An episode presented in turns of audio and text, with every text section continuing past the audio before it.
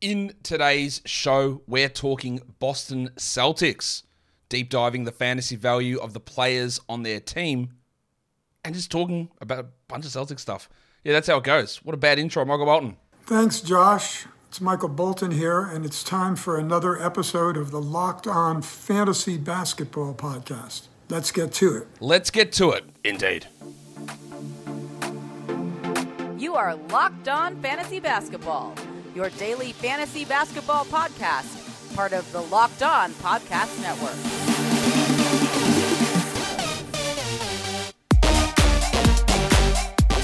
Hello and welcome to the Locked On Fantasy Basketball Podcast brought to you by Basketball Monster. My name is Josh Lloyd and I am the lead fantasy analyst at basketballmonster.com. And you can find me on Twitter as always at redrock underscore bball, on TikTok at redrock underscore bball, and on Instagram at Locked On Fantasy Basketball. Today's episode is brought to you by FanDuel Sportsbook. Official sportsbook of Locked On. Make every moment more. Right now, new customers can bet $5 and get $200 in bonus bets guaranteed. Visit fanduel.com slash locked on to get started. Thank you also for making Locked On Fantasy Basketball your first listen every day. We are free. We are available on all platforms. All right, it's time to talk Boston Celtics and a season look ahead for them for fantasy. There will be an entry into the Locked On Fantasy Basketball. Well, not, not one. There'll be a lot of entries given out today. So, Warnie, Let's get it on, Gilly. for the Locked On Fantasy Basketball Bowl. Let's uh, just quickly up on the screen. I'm not going to go through all of the details for this um, in every episode. If you want a more detailed explanation, check out the start of the Hawks show. But there will be an entry form to get into the head to head division and to the points division linked in today's show. Yesterday's show, the Hawk show, we're going to pick out 24 people, or less than 24 actually, because some of those spots are already filled for the uh, for the head to head nine categories and for the points league one. So if you um, you wouldn't have received an entry back yet there because I haven't gone through them. It takes about two to three days for me to get through each episode. So submit another one and you'll see how you go. Um, you'll only end up getting one spot uh, in total across uh, all head to heads. You can have a head to head and a points. I know I'm uh, waffling here, but just, uh, yeah, the responses for the Hawk show aren't out yet. They will take two to three days just to let the entries sift through. And that's the same here when talking about the entries for the Celtics. So we're going to be doing um, filling two divisions for categories and one division for points after the show today. That brings us to talk about this Boston Celtics team. How do they look? How do things look schedule wise? 53 quality games. It's a good amount. It's a very good amount, in fact. It's uh, it's right up there in terms of some of the most quality games, and that's what happens through the NBA. Is you get um, the better teams, as a general rule, having more of those quality games. That is the second, third highest amount of quality games behind the Suns and the Bucks, and just ahead of the Lakers. So they do it. They play them on national TV days, and that's helpful. It's not a big determining factor in your draft, but it can be um, a decision that can be a tiebreaker. Because if Jaylen Brown and Jayson Tatum are playing on the low volume days, that means they're not playing on Wednesday or Friday, meaning your bench guys have a chance to be active on those days. So while it doesn't matter that much for Tatum or for Brown, because you're going to play them whatever day it is, but if they're not playing on the higher volume days, that means somebody else can. And you get those extra games in. So they've got one of the best schedules in that respect. They're right smack bang in the middle for back to backs. This was, and I know that you will disagree with this, but it is fact, the only player in the NBA who routinely sat every single back to back for resting purposes played for the Celtics. It was Al Horford. He's the only one. He didn't have an injury. They load managed him. He's the only one that did that all season. But what about Kawhi? Yeah, he had an ACL tear. He was returning from it. He has a degenerative knee problem. He also did play a back to back, but he was coming back from an ACL tear. What about Paul George? He had a hamstring injury. He also played back to backs. The only person in the NBA who sat every single back to back for rest purposes was Al Horford. And I don't expect that's going to change this season. They have a medium amount of back to backs 13, 14, 15 are the three numbers. They're at 14. They also have only, this is a new thing I'm introducing this week, is max weeks. How many weeks during the season do they play the maximum amount of games? They're at 13. So that's not the highest number. The highest number is 16. The lowest number is 12. So they're on the low side there. It's not the worst, but they're on the low side.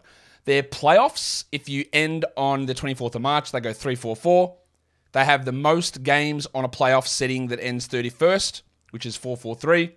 They go 4 3 4 to end on the 7th of April and 3 4 4 to finish on the 14th of April, the final day of the season. And please do not play to the final day of the season. So they don't have any 4 4 4s through those four different configurations of fantasy playoffs, which uh, again I think is important to note. Um, important to know. Not that I pay huge attention to playoff schedule because I don't in my draft. Maybe it's again it's a marginal tiebreaker like quality games or things like that. But it is it is aware used to uh, it is useful to be aware of it, especially in season when making moves or trades or or waiver wire acquisitions. That's where it can become useful. Today's episode is brought to you by FanDuel Sportsbook. Snap into action this NFL season with FanDuel, America's number one sportsbook. You see, they said snap because you snap the ball. There you go. The tricky guys, wordsmiths. Right now, new customers get $200 in bonus bets guaranteed when you place a $5 bet. That is $200 in bonus bets, win or lose. So if you've been thinking about joining FanDuel, there's no better time to get in on the action. The app is easy to use. You can use it for a wide range of betting options. You might look at the spreads of the Dolphins winning this week's week two matchup. You might look at the money line of the Dolphins winning their week two matchup. You might look at the over under for Tua Tagovailoa touchdown passes. You'd want to probably go over. Don't take this as betting advice. You might look at the futures of Super Bowl winners, the Miami Dolphins. There's so many things that you can look at over on FanDuel for betting for the NFL season and for all sports, of course, but it's the NFL season that started at the moment. So visit fanduel.com slash locked on and kick off the NFL season. And just quickly, how about my man Caleb Williams? I am a USC fan. I am a Dolphins fan. Our quarterbacks are rolling. Maybe we go the Tua MVP, Caleb Williams, Heisman combo. It's gotta be it's gotta be low odds, but you can do it all over on FanDuel. So visit fanduel.com slash locked on and kick off the NFL season. FanDuel, official partner of the NFL, and don't forget to gamble responsibly. As I forget my buttons. All right, so what are the pressure points here? The major overarching is it overarching or overarching? I never know what the correct word is there. I don't think it matters, but I think you get the point.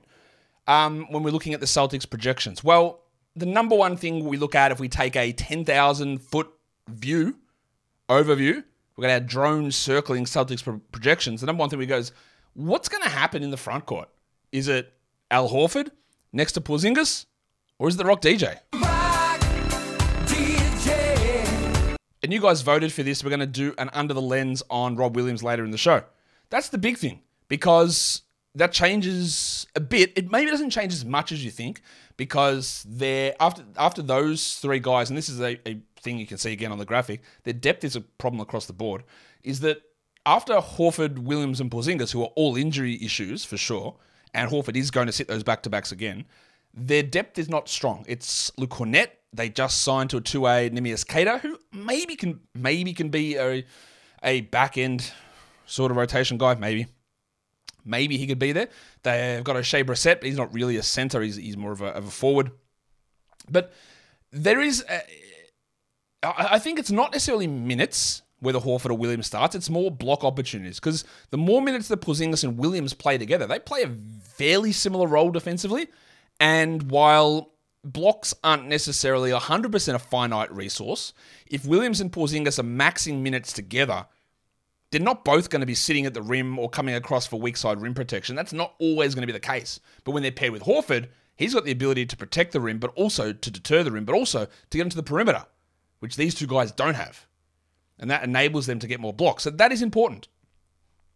The other one that's big here is Malcolm Brogdon's injury if Brogo is actually healthy, remember he was traded to the Clippers, and they said, uh, "I reckon your arms rooted, buddy. So we won't be uh, we won't be going through that trade. So good luck." And uh, well, what is it? I, I, don't recall saying good luck.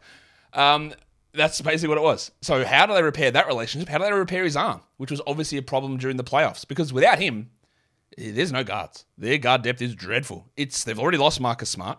It's Derrick White, and it's Peyton Pritchard. That's it.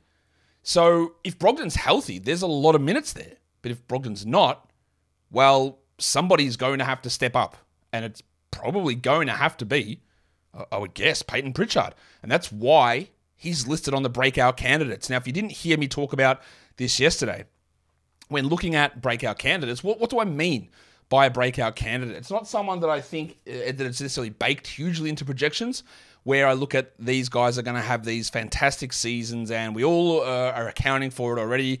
It's more like when I'm looking at a guy and I'm considering them in a draft or a deeper format or whatever, I go, ah, I, I can see how things can really go big here for this guy. And that is where we are with Pritchard because after Derrick White and Brogdon, Jaylen Brown's a guard, sure, no problem. But if they ever go and play Tatum 4, Brown 3, there's, there's no guards here. Oops, as I knock over Dennis Robin, there's no guards in this team. So if Brogdon is hurt, well, it's going to be White and it's going to be Pritchard. Now, Pritchard's already 25 26. He's a good shooter. He's got an okay fantasy game. But there is a chance here with Brogdon, who has missed a lot of time. And honestly, Derrick White has missed a lot of time as well. I know he played 82 games. Doesn't matter. He has missed a lot of time. Their depth is very thin. So there is a chance there. And then at forward, well, there's no one there either. There's Sammy Hauser. Could he be a breakout guy? Because we all know that at some point, knock on wood, Jayson Tatum will get hurt. It, it will happen at some point. I don't want it to happen, but it will happen at some point. And at the moment, they're they're going to have um, Jaylen Brown and Jayson Tatum playing the two and the three. And if Tatum goes down, there is Oshae Brissett, second round pick Jordan Walsh, or there's 40% three point shooter Sam Hauser. This is what I talk about a lack of depth. Like he might be their seventh or eighth man, Hauser. And all it takes is an extended absence for Porzingis, an injury for Tatum, or just the fact that he has to play 20 minutes a night anyway. So they're not guys that I'd be looking at in 12 team leagues, not at all. But when we're talking deeper formats, both of these guys are going to be part of the rotation and they're going to be someone that we need to at least have in our mind that they are the seventh or eighth men on this team. Is that, let me actually count that out. Four, five, six, seven. I've got Pritchard as the eighth guy, Hauser is the ninth guy in this rotation. Teams will run minimum nine in the regular season. Nearly every team runs a 10 man rotation, despite what NBA media always tells you. Well, our coaches, they always run a nine man rotation. They don't. They don't. They've, let's say 90%, made up number, but around that number, 90% of NBA coaches in the regular season run a 10 man rotation. You might have one or two that run a nine, and you might have one or two that run a uh, the, uh, run an 11. That's usually like a Memphis or an OKC or someone like that. It's 10. Everyone runs a 10. That's how it works. Tom Thibodeau went to a 9 last season. He was one of those. Even Nick Nurse ran a 10 most of the time. The, the fact that like 8 through 10 played 4 minutes a game is not the, not the point here. So all this is to say that both Pritchard and Hauser, they're going to have to play. And there's an opportunity for them in deeper leagues.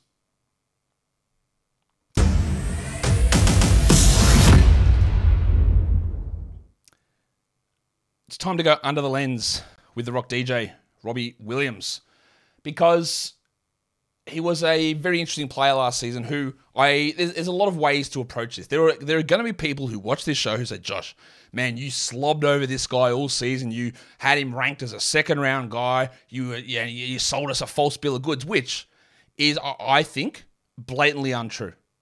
Because I got into many arguments with people who would flat out till they're blue in the face tell me that it was better to have Luke, uh, Robert Williams in a category league than it was Luka Doncic because look at their rankings. I said, this is just insane. You don't want to do that. that. That's just not how you win leagues.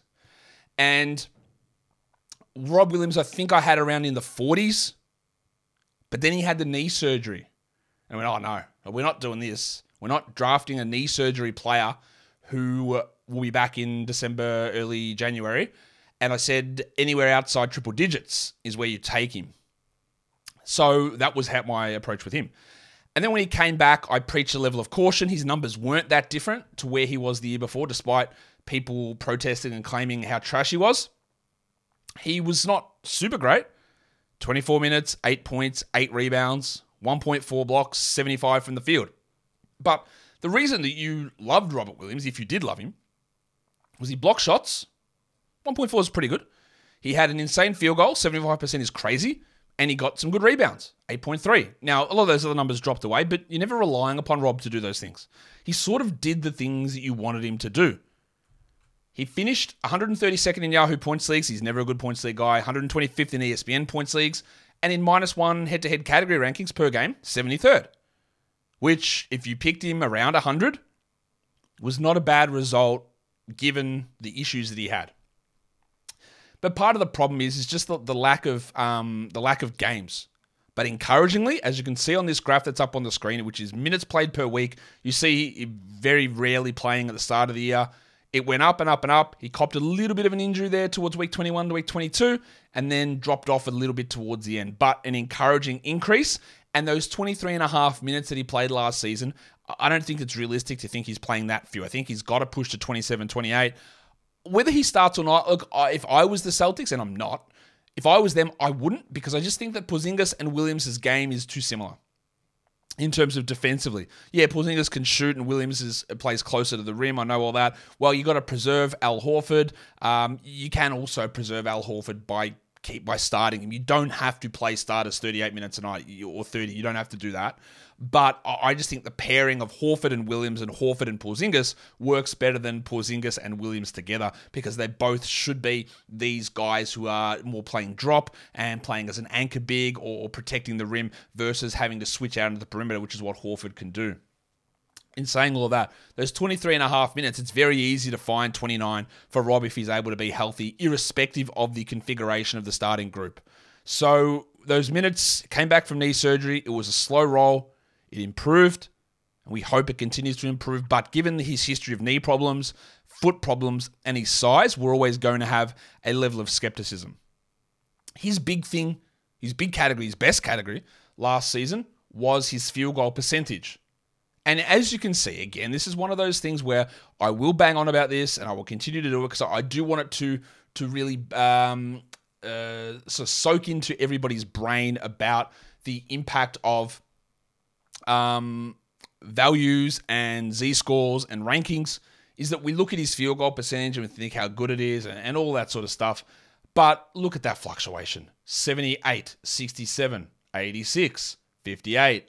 73, 81, 83, 64, 77, 75, 65, 78. So when someone says, well, Rob Williams, he, he wins your field goal percentage on his own, Pro- people probably don't say that, but they say it for many other things, or they'll say someone loses you something on their own a week. And that is is bullshit. It's it's not true. Look at these fluctuations.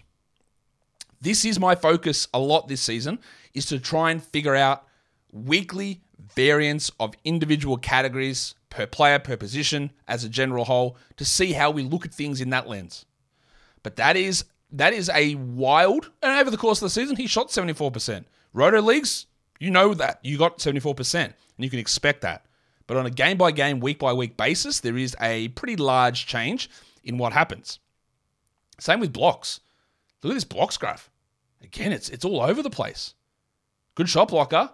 Some weeks one.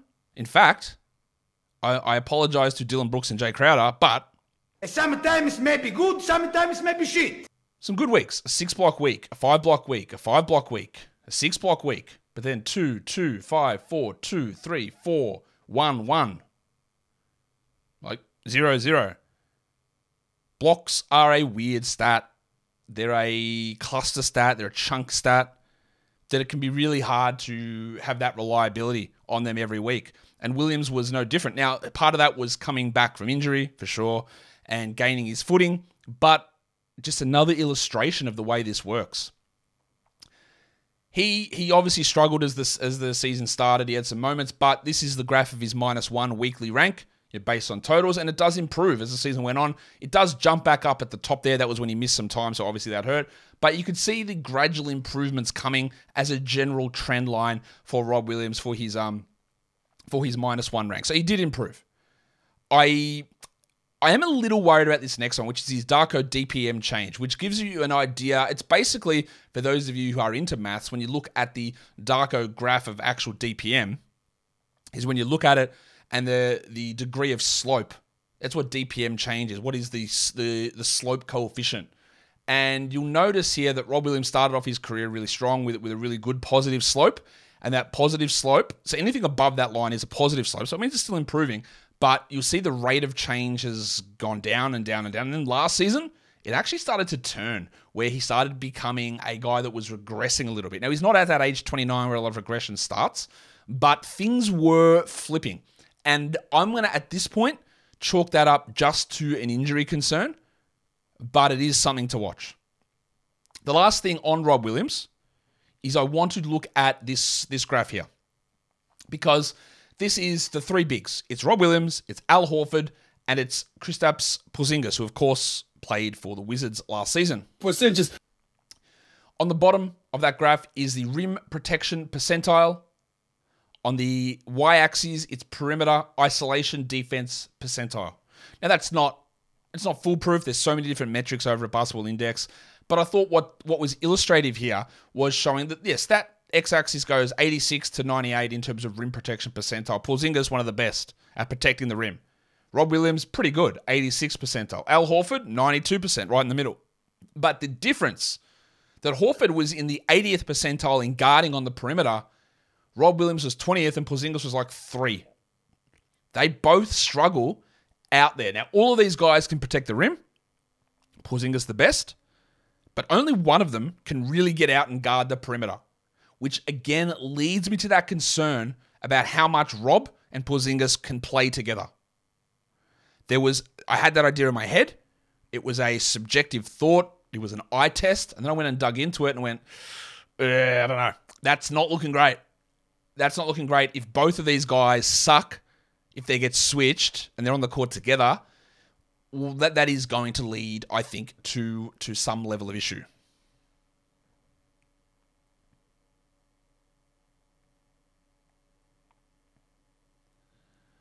Let's talk sleepers. Um, in saying all of that, I do think that Rob Williams is a little bit of a sleeper. But as a general rule, the Celtics, being a very public team, and by that I mean they get an outsized amount of coverage from um, national media, ESPN, Bleacher Report, uh, social media accounts. Everyone talks about the Celtics.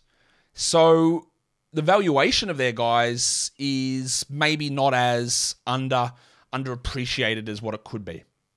So it's harder to find really good sleepers on this squad. Don't know what just happened there. My camera just dropped out. Um, it is hard to find those guys. I think Rob, though, is a little bit of a sleeper in certain situations. I've listed all of his data there. He's ranked 84th on Yahoo. He's got an ADP of 95. He's ranked in uh, some of the ESPN stuff's insane. The one where I really see some value for Rob, he's got an ADP on Yahoo at 95, and he's got an ADP on Fantrax at 104. Now, I'm not here to tell you that Rob Williams is going to be a top 50 player. I'm here to suggest that he could be. So when I'm getting him at 95 or 104, I love that. Him ranked at 84, it doesn't provide massive value, especially in points leagues. It doesn't give any value. He's ranked at 54 in ESPN points leagues, which is the biggest stay away I've ever seen in my life. There is absolutely no chance that I would want him in that spot. And the way that I just said in my life, have you? I'm sure I tweeted this out. Have you seen that guy, that American actor? Was it Brian Alvarez? I think it is. Brian Jordan Alvarez, who's doing the Australian accent about lifting. Oh, heaps is my life. And I just sounded exactly like him, and I realized that his Australian accent is better than mine. There's no way that Rob Williams I'm looking at as being anything close to even a top 70 ESPN points league guy. To rank him at 54 is egregious, and you shouldn't touch it. His ADP on ESPN is 75. Right? That even that's not great value given the uncertainty around role and injury. But if you're getting him at 95 on, on Yahoo, if you're getting him outside 100 on Fantrax, I, I do like that. And then trying to find the next sleeper, not much. Not much. Peyton Pritchard. He's got a rank on Yahoo of 376. He doesn't have an ADP on Yahoo or on Fantrax. He doesn't have a rank on ESPN 9Cat or points, and his ESPN ADP is 140. So basically, he's free everywhere. He should be drafted in, at the very least, 16 team leagues. At the very least. Does that sound outrageous? Maybe a little bit, but if Brogdon's not ready to go, he might get he might play Brogdon's role and play 27 minutes a night to begin the season. He might not, but that's what we're searching for in those deeper formats. You don't draft him in 12. You don't draft him in 14. You definitely do in 20, and you do in 18, and you probably do in 16. But the fact that he's not listed anywhere and that he's ranked outside the top 370 suggests that even a 30 team league, you might be struggling to draft him, which is just obviously ridiculous. So we need to have a look at Peyton Pritchard there. And that will transition in me to the secret question for the Celtics and their um, entry into the Locked On Fantasy Basketball Bowl. Secret question. In that secret question part of the form, all I want you to do is write the number. Don't have to write it a spiel, it just makes it harder for me to correct it. Just write the number. Then the question is, what is Peyton Pritchard ranked on Yahoo? And that answer is 376. So just write in that box 376. That'll bring us to talk about some busts, and you're probably going to be a little bit surprised when I tell you that someone I think might be a bust. Maximum Derrick. I love Derrick White. I have for a long time. Some people over over exaggerate what I think of Derrick White. I think he's a very good player who has been underused at times in his career. People finally cottoned on to how good he was last season. And I think that there is some misconceptions about him. Like I have this, I reckon, at least once a week, maybe more. Someone says, "Man, what do you think of Derrick White in his new role starting?" He started 70 games last season. He was a starter all of last season. Now the difference is, last season he started more at the two, or you could say a hybrid one-two next to Marcus Smart. And this season he's he's not. He's starting as the pure point guard, and that does help. And he probably plays a couple of extra minutes. But I wouldn't feel supremely confident about Derrick White playing 82 games. And if you're going to use someone played 82 games last season as an indicator for their value moving forward, I think you're going to have a really bad time.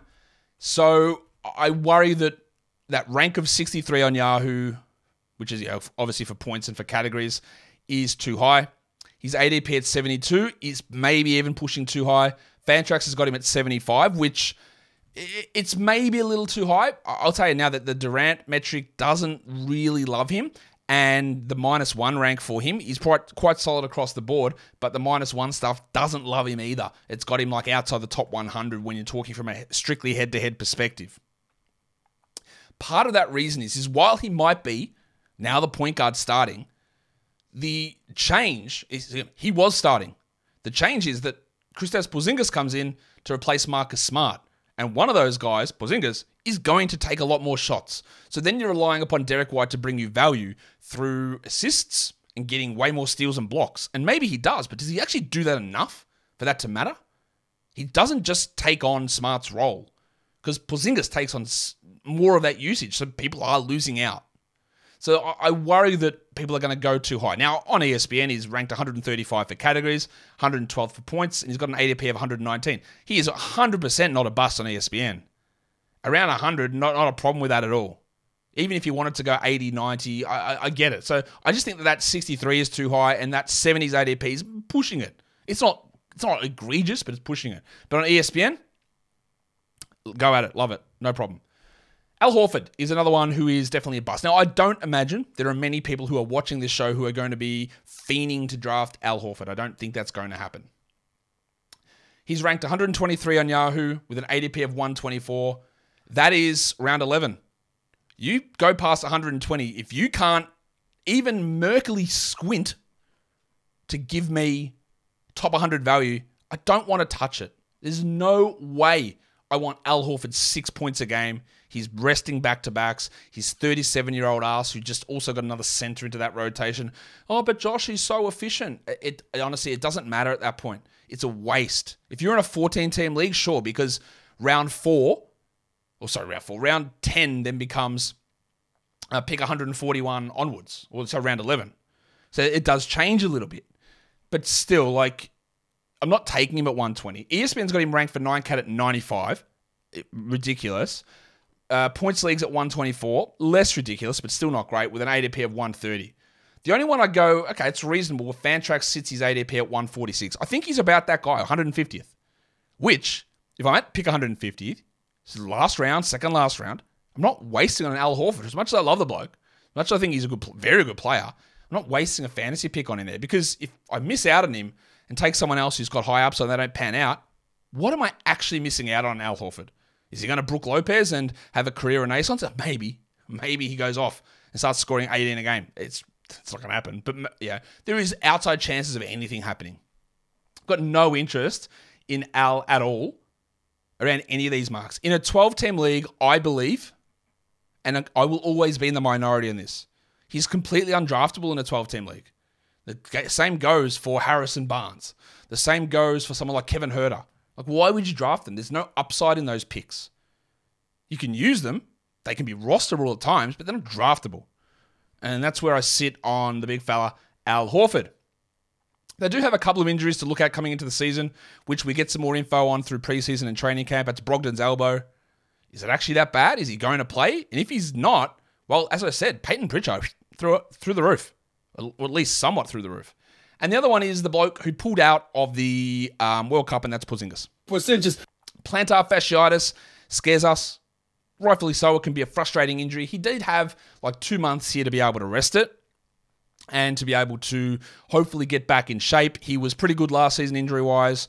People are never going to be missing 30 games every single season as a general rule. You will find guys and the games played fluctuate. Absolutely no doubt about that.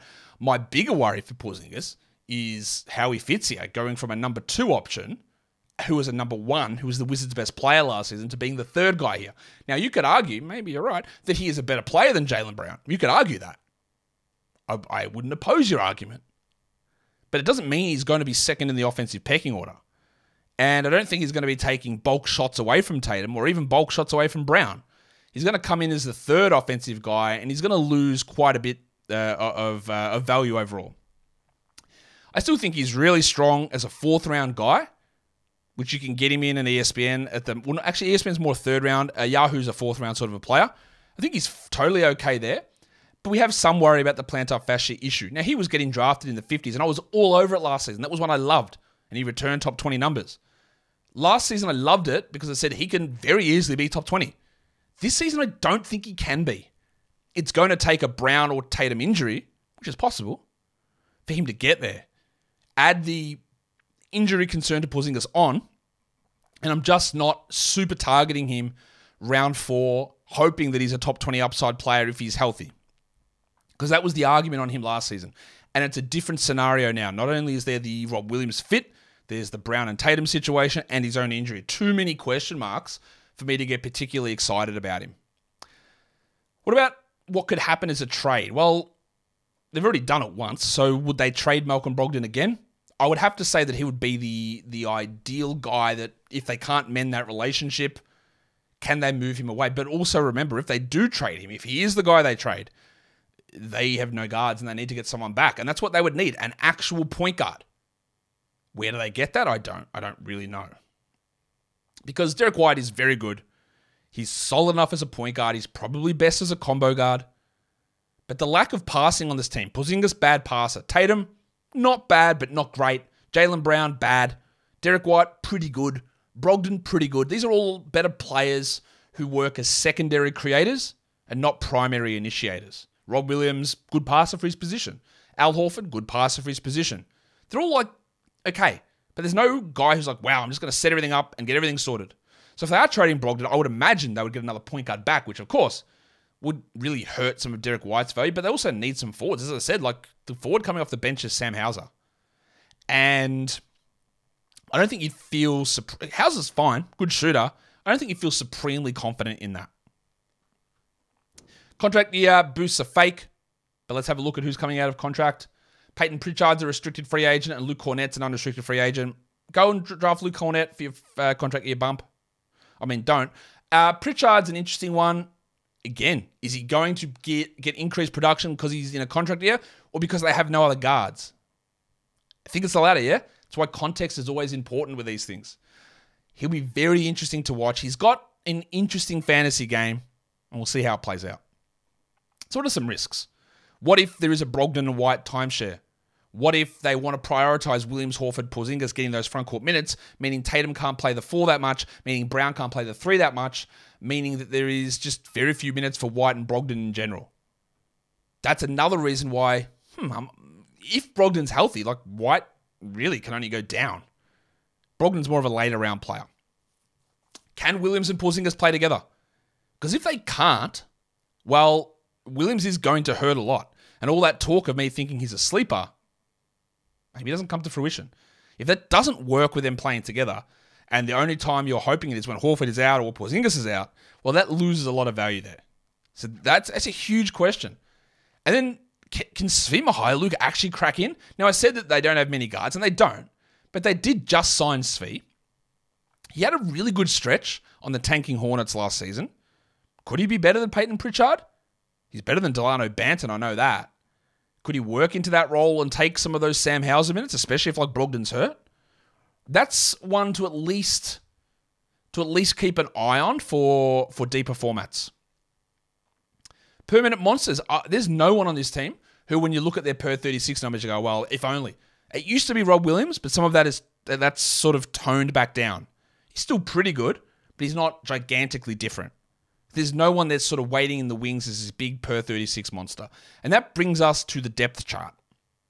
You know that I'm doing this guards, wings, forwards, bigs.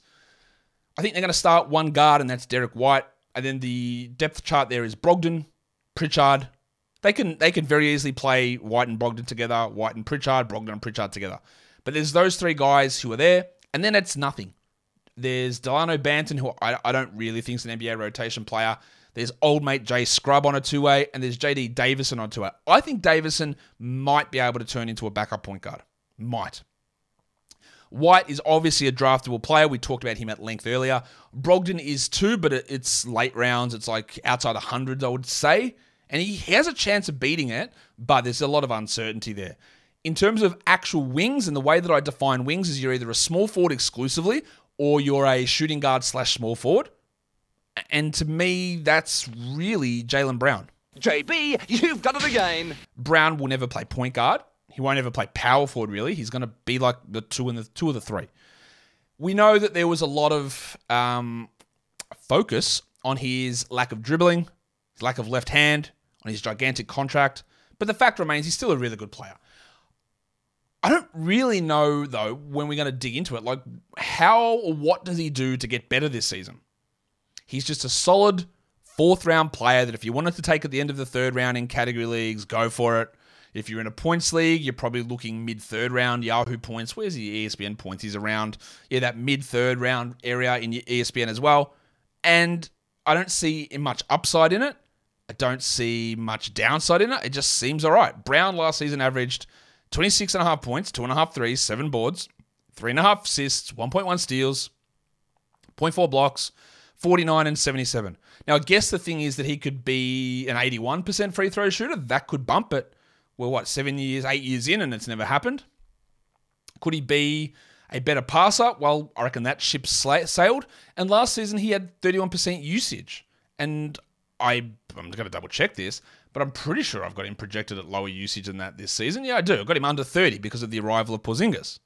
So I think he sort of sits in that fourth round range without much else happening. And then I think Svi is, is the backup wing there, but remember they can instead of using a, a wing, they can throw a Brogdon uh, in, in play two guards. Yeah, starting lineups can have two guards, they can have two wings, they can have two forwards, they can have three forwards, they can have three wings, they can have two bigs. There's lots of different configurations with lineups and rotations out there. So while I've got Mykhailiuk as the backup wing, that doesn't mean that every time that Jaylen Brown comes off the court, he's replaced by Mykhailiuk because you could go and actually not have a wing out there and play two guards a lot of the time, which they will with White and Brogdon. And then you have a forward like Tatum, who I've, I guess you could count Jayson Tatum as a wing, but the fact that he doesn't ever play at the two and he plays like 50% three, 50% four, they're both forward positions, so I'm going to count him as a forward. So they're going to start him as a forward. Tatum is a guy that in his career has been remarkably healthy. On a per game fantasy basis, he never lives up to the overall total ranks that he provides, and that is always, in my mind, a risky thing to bank on. Now, I don't think there's anything wrong. If you want to look at Jayson Tatum and say he's fourth by totals, I'm going to pick him at pick four because he doesn't get hurt, right? I disagree with your logic on it because you can't guarantee that he's not going to get hurt. But I also think that if you take him at four, it doesn't hurt you if his per game is 10th. It's, it's actually okay. It's not an absolute disaster. You're aware of that. Now, I guess the problem is taking him at four, there's no upside in that. He doesn't get better than that he's only going, if he does get hurt, well, he's going to cost you a little bit there. And why is he not considered this great fantasy guy? Well, he's sort of like average across the board and he can hurt you in field goals. His free throws are really strong, good attempts. His assists might rise this season. That's something to watch. But what, does he lose a little bit of usage with Porzingis arriving? He's not a steals guy. He's a good scorer. His field goal percentage is high volume and low, like lowish percentage. Like he's he's good. He's good. But like minus one, which is more of an idea of head to head value, it puts him at like 12th for me in projections this season. It's back end first, yeah? But he's to go top five, top six because health. People think that he's healthy and he will always be healthy. And that's not how injuries work. So we'll see how all of that goes. And I worry that there is, on top of that, on top of that, is there a one shot, a one and a half shot reduction because of the arrival of Porzingis? Sam Hauser, I would guess, would be his primary backup. Might play 20 minutes a night, might hit two and a half threes a game, and might be one of those guys that you can stream in and feel okay about for threes. I mean, he's not going to do anything else. He never gets to the line. He's a bad shooter there. He doesn't get defensive stats or assists or rebounds, but he'll hit two threes, I'm guessing. And there's Jordan Walsh, a second round pick, who played well in Summer League, but I always would preach caution. That team had nobody on it. So he was forced into a larger role that he's never going to have a chance of doing with the Celtics. Rookies on good teams rarely do anything, let alone second round rookies who can't shoot. So don't expect Walsh to be a big part of the rotation ever this season, but especially early on. I would think that Hauser gets first crack, but even if Walsh does get a crack, they're not going to be like, man, Jordan Walsh is here, 30 minutes a night, let's go. I, I would, I think he's an excellent defender. I worry that could he follow the path of other excellent defenders like Isaac Okoro, who can't shoot and become hard to play? I just don't think there's going to be a huge role there. And I've also got Oshae Brissett, who showed flashes of shooting at one point, but has really struggled since then. I don't think he's a super strong option he's okay to use. He's more of a four than a three, but he, at a stretch he can play the three. But he's nice little depth there. And the bigs, I do think that the best option for them is starting Horford and Porzingis. I don't know that they will. And there's Rob Williams. So there's those three guys who are very clearly going to get bulk of those minutes. Then there's Luke Kornet, and also like an hour ago. They signed Neemias Queta to a two way contract. So he'll be in there as the fifth big man. Some of these guys, like um, Queta, can't play anything apart from center. They can't play next to like a Rob Williams at all. But yeah, Porzingis and Williams, theoretically, Porzingis' spacing might help. Horford can play with any of them, and Kornet can play together with any of them as well. So there is some ability there. They can also just go with one big, whether it's Porzingis or Williams or Al, and put Tatum at the four and play Brogdon and Smart, uh, Brogdon and Smart, Brogdon and um, White together with Jaylen Brown at the three. That's another way that they can go ahead and do that. A quick look at my Durant and Bazemore metrics. Durant really did bump Rob Williams up, which I was a little bit surprised at, which gives a little bit more credence to my hey, look, if he's at 100, like uh, if it works out, uh, there's a good bit of value here. And it also really liked Sam Hauser, which was a surprise to me. So just keep an eye on Hauser. Does he get minutes over Mykhailiuk? Does he get him over Brissett and Walsh? I think he will. I think he'll get first crack at it, and maybe he gives you enough threes to matter. And then I looked at, um, I don't know why they wrote Porzing there. I don't know where the IS is in Porzingis. For Bazemore, which is my dynasty metric, which is going to be able to be tweaked for rebuilding and for contending. This is sort of trying to thread the needle, which is a bad idea, but I don't know how else to present it. Um, Horford's outside the top 350. Porzingis is outside the top 30, and Jaylen Brown's outside the top 50 in my dynasty ranks. This is for category leagues. Again, there's a little bit of like, what's he improving on? He's been in the league a while. Some younger players jump ahead.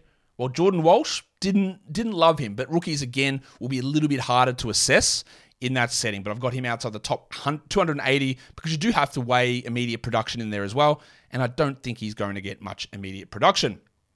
And that'll do it for me today. Don't forget to follow this podcast on Apple Podcasts, Google Podcasts, Stitcher, Spotify, and on the Odyssey app.